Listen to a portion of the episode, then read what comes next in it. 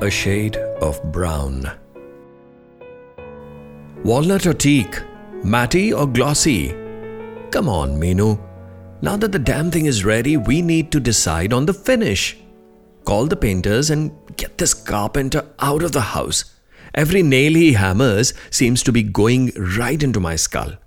Can we please end this scraping and sawing and the mess in the garage? I can't leave my car out in the summer heat. The carpenter has been squatting in my garage for too many weeks now. Ashutosh's voice was still ringing in Mrinalini's ear, her body taut with a familiar tension that always crawled up from her hands and feet and claimed the rest of her. But she had known what was really gnawing at him.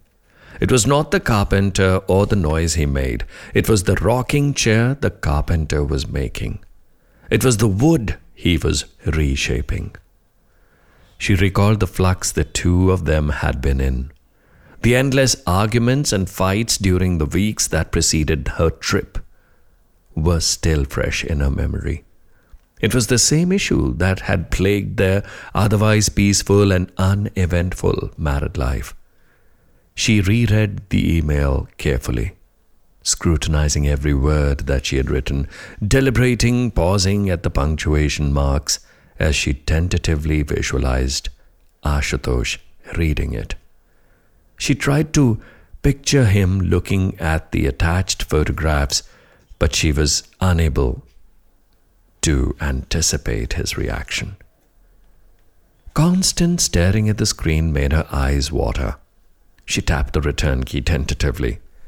She sighed and looked up from the iPad. Agastya, her grandson, protested. Nani, chill.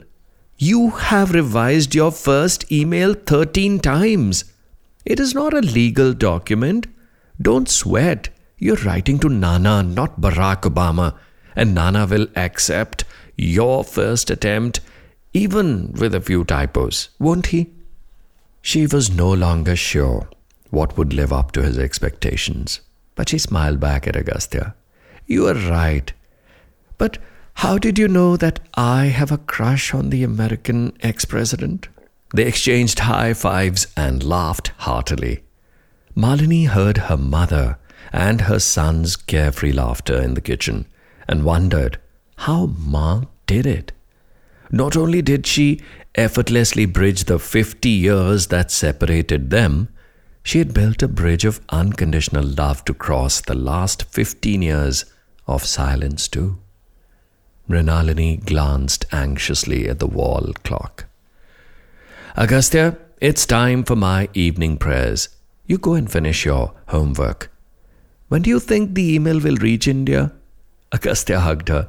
My dear Nani, it has already reached Grandpa's inbox. He will read it soon and revert. You just relax. Why don't you call him on Skype? Do you really have to get into the hassle of sending emails? Are you trying to impress him with your newly acquired computer skills, or uh, is there some secret between the two of you? He chuckled, trying to make light of the situation. She smiled, understanding his intent. I don't have to tell you. Do you tell me what you discuss with Caroline at school? Mrinalini turned away and walked into the kitchen, leaving the 12 year old Agastya shaking his head in disbelief. He followed her into the kitchen. But you and Nana have been married for so many decades now. Is it so difficult for you to make him understand? Malini glared at Agastya. Young man, you better return to your books. I would like to see that essay completed in 20 minutes, please. Agastya protested but left for his room. An invisible shadow fell over Mrinalini's face as she looked out of the window at the old baobab tree that stood in the distance. It was an imposing presence in the vast open fields at the back of her daughter's house in Lusaka. Ma, there are so many baobab trees like this one in Zambia. Some say this one has been here for more than 500 years. Do you know? A community of local women harvest the baobab trees and it pays the school fee of their children. Malini had told her bemused mother when she had arrived. Mrinalini had seen the tree lose its leaves gradually in the past few weeks. In a way, it was good because her view of the rising sun was no longer obstructed, and she could enjoy the rare luxury of performing a Surya Puja. It was the start of the dry season. Falling leaves brought a festivity of hues and color, yet Mrinalini felt sad for the baobab.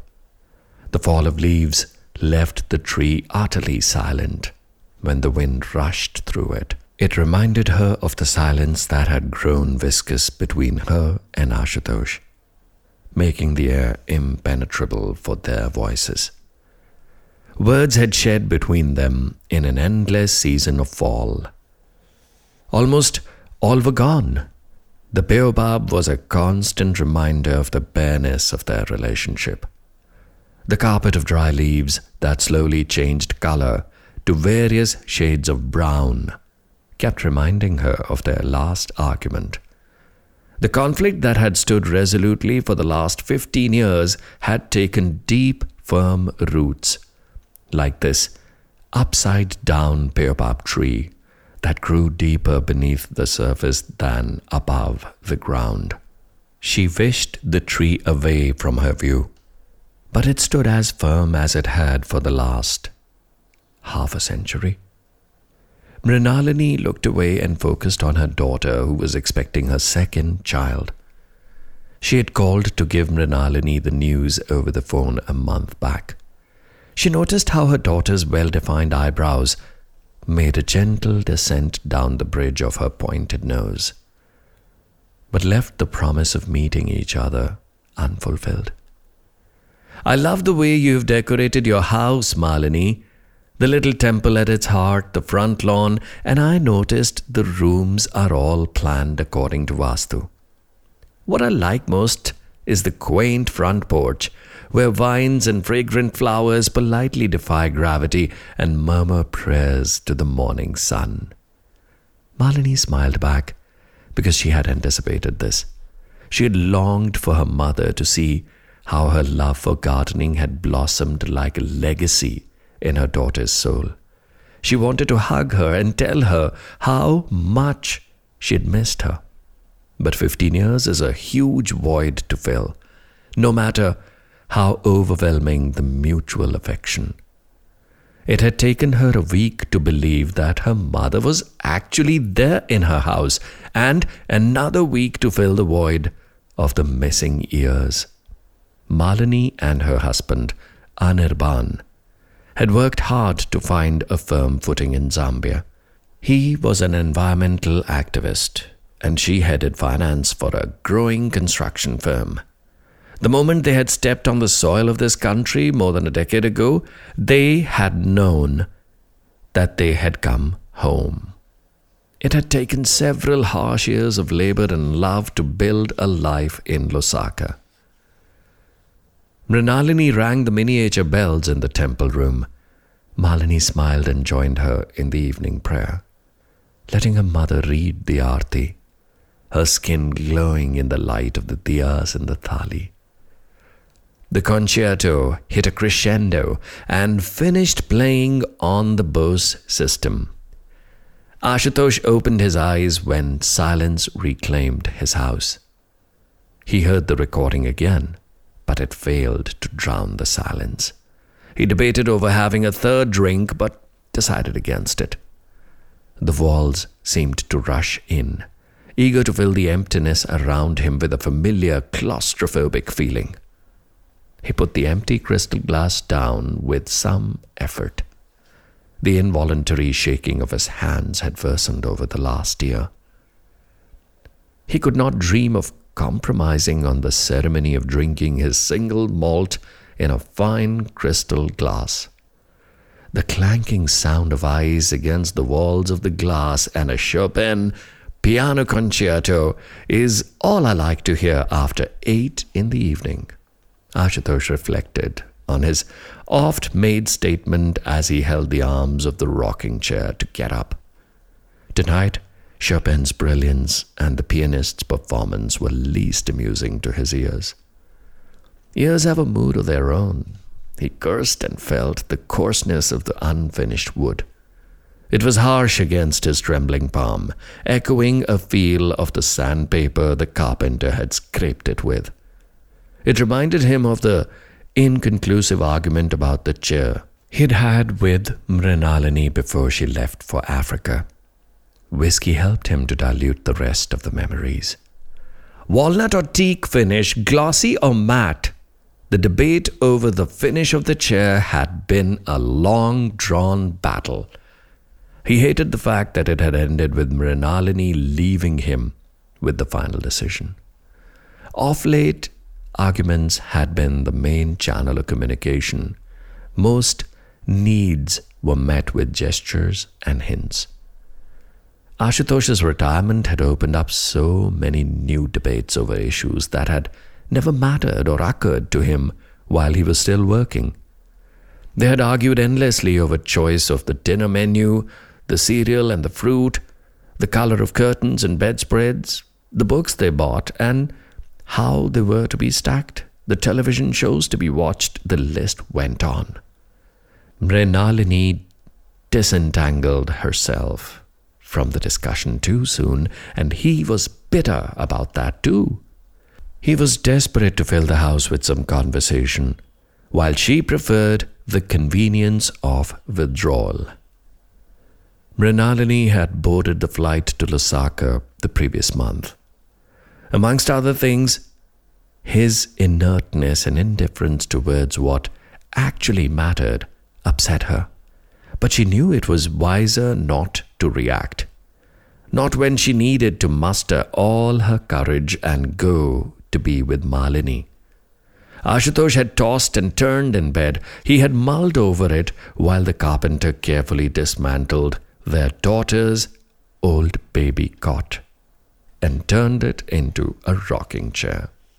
He had avoided the decision for many years Nephews and nieces and neighbors had asked for the beautiful cot for their infants. You don't need it. Your only daughter is grown up and gone now. Why are you cramping space in the garage with something that has no utility in the house? Ashutosh had taken a serious offense to his sister's remark when she had wanted the cot for her own grandson. Then Malini had called and the fate of the cot was sealed. He had been reading the newspaper when the phone had rung. He had uttered an awkward hello, passed the receiver on to Mrinalini, and had gone back to the newspaper, his ears straining to tune in to the conversation. Mrinalini had hung up and told him that Malini was expecting her second child. He could sense the excitement in Mrinalini's voice, but his own face had remained impassive. He had summoned the carpenter the next day. I'm getting old and I need a rocking chair, was the only explanation he had given Mrinalini. Mrinalini had quietly gone about executing the decision she had taken that day. She had stocked the kitchen and the medicine closet, instructed the staff and the neighbors, told her travel agent nephew to organize the ticket and visa, and then calmly informed him. This time, I won't leave my daughter alone. And she had stood her ground. They spoke little till she took off in a plane the following week. The light from the television was staining his blank face with a kaleidoscope of shifting color as Ashutosh got up to turn it off. He realized he had no longer been watching it. There was a gentle buzz, and his mobile screen lit up with an email alert. He lowered his eyes to peer through the inverted half moon of his bifocals. He muttered with anger. It has been two weeks and not a single call. She is just calling the neighbors to spy on me and report to her. It is not the same as asking me if I'm dead or alive. Now it seems Minu has suddenly turned tech savvy. Why should I open this email? When the stubborn woman has not bothered to speak to me even once in two weeks. He was more perturbed by the intriguing JPEG attachment. He knew Mrinalini was testing his resolve by sending him photographs. He put the phone down and walked to the dining table. A single plate and two casseroles with insipid food cooked by the part time maid lay waiting. He walked by, his bad knee compelling him to limp slightly. As he lay in bed listening to the clock nibbling at time, like a determined mouse working its way through something invaluable tucked in the cupboard. He ran his hands over Mrinalini's side of the bed, hoping to find a trace of her. There was not even a crease on the bedsheet. What he found instead was a deep stain of her voice on the canvas of his mind. Don't forget to take your pills at night, he opened the bedside drawer and popped a mouthful of medicines from the compartmentalized box. Each bill that traveled the downpipes of his body reconfirmed his obedience to her. He barely got any rest that night. The unread email and its attached pictures kept lighting the screen of his vacant mind. It was five in the morning when he went to the park for his daily stroll. He felt the phone in his pocket. The unread email made it weigh more than usual. He shook his head, trying to disapprove of this thought. The sky was still reluctant to let go of the night's velvet and needed to be coaxed into the peach promise of a new day. Mrinalini's voice fell like a warm shawl around his shoulders. Don't go very early, Wait for daybreak and make sure you go with Mr. Gupta for your walk. Remember to keep the pump with you. The pull in the park is not good for you at all. For a while, all Ashutosh could hear was the chirping of birds and the click of his walking stick on the tiled path. Twenty minutes later, as he sat down on his favorite bench by the flower beds, Rishabh jogged past him. He stopped, turned back, and walked up to him. He touched Ashutosh's feet and said, Uncle, I've been meaning to ask you, where is Auntie these days? I haven't seen her doing her usual brisk walk. Ashutosh acknowledged his uh, respectful greeting and contemplated before speaking. Oh, she is visiting some relatives abroad. But what brisk walks are you talking about? We both walk at this slow pace. In fact, she used to trail behind, and I had to tell her to catch up. Rishabh interjected. Uncle, I think she used to walk slowly because of your bad knee.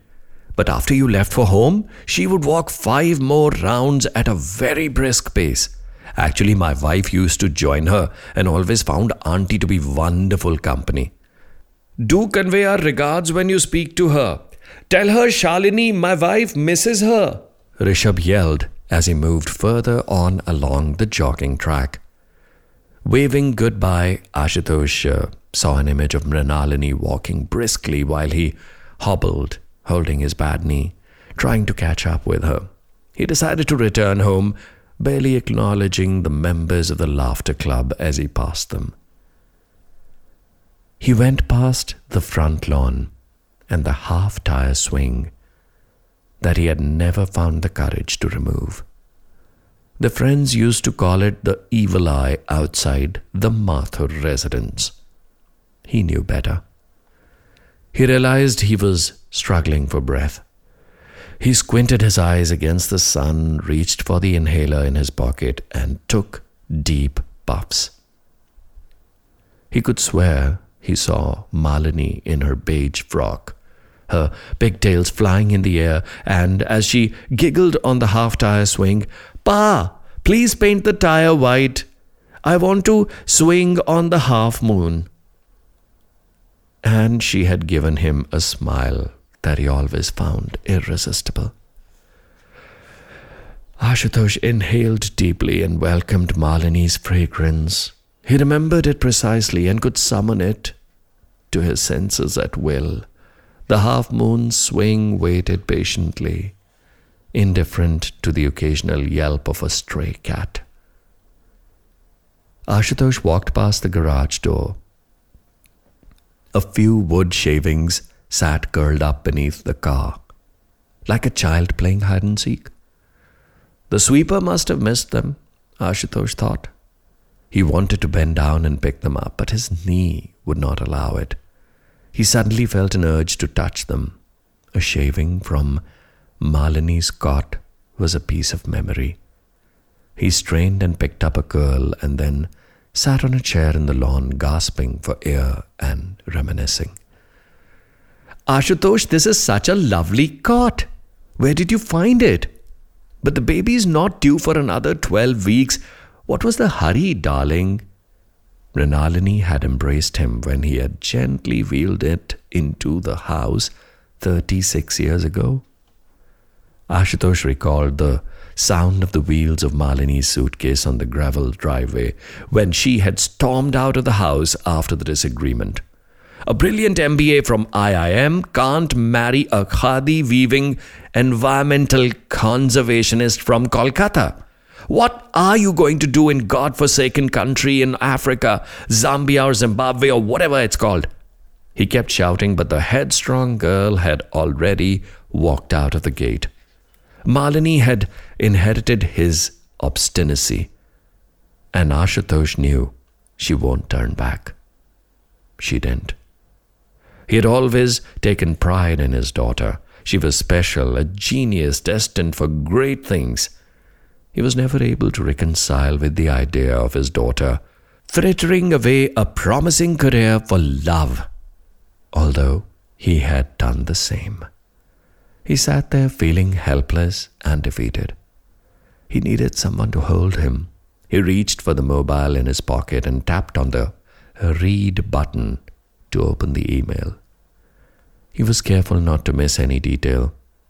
He read slowly, soaking it all in, visualizing and holding on to every word.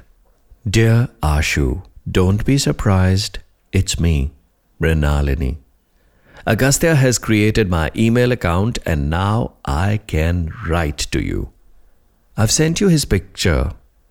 He's such a fine boy. He has inherited Malini's looks. Malini and Anirban are well. Malini's baby is still six weeks away. Ashu, she does not say it, but she misses you. How long will you hold it against her and yourself? I've realized we've denied our only child the last 15 years of love.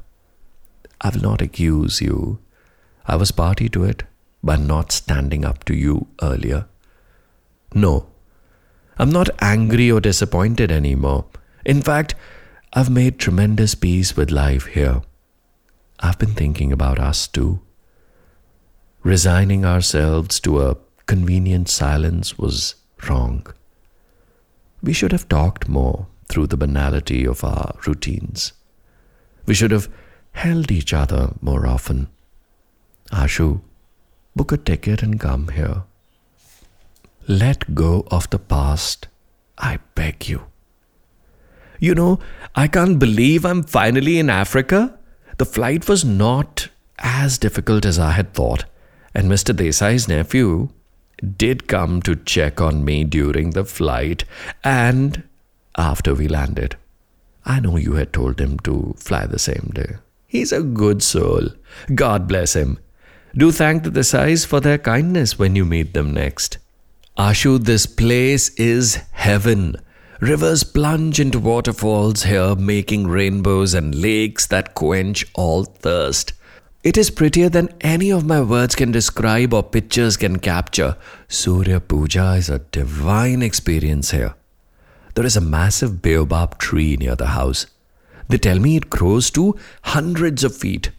But what I like about it is that it is called the upside down tree because it grows even deeper into the ground.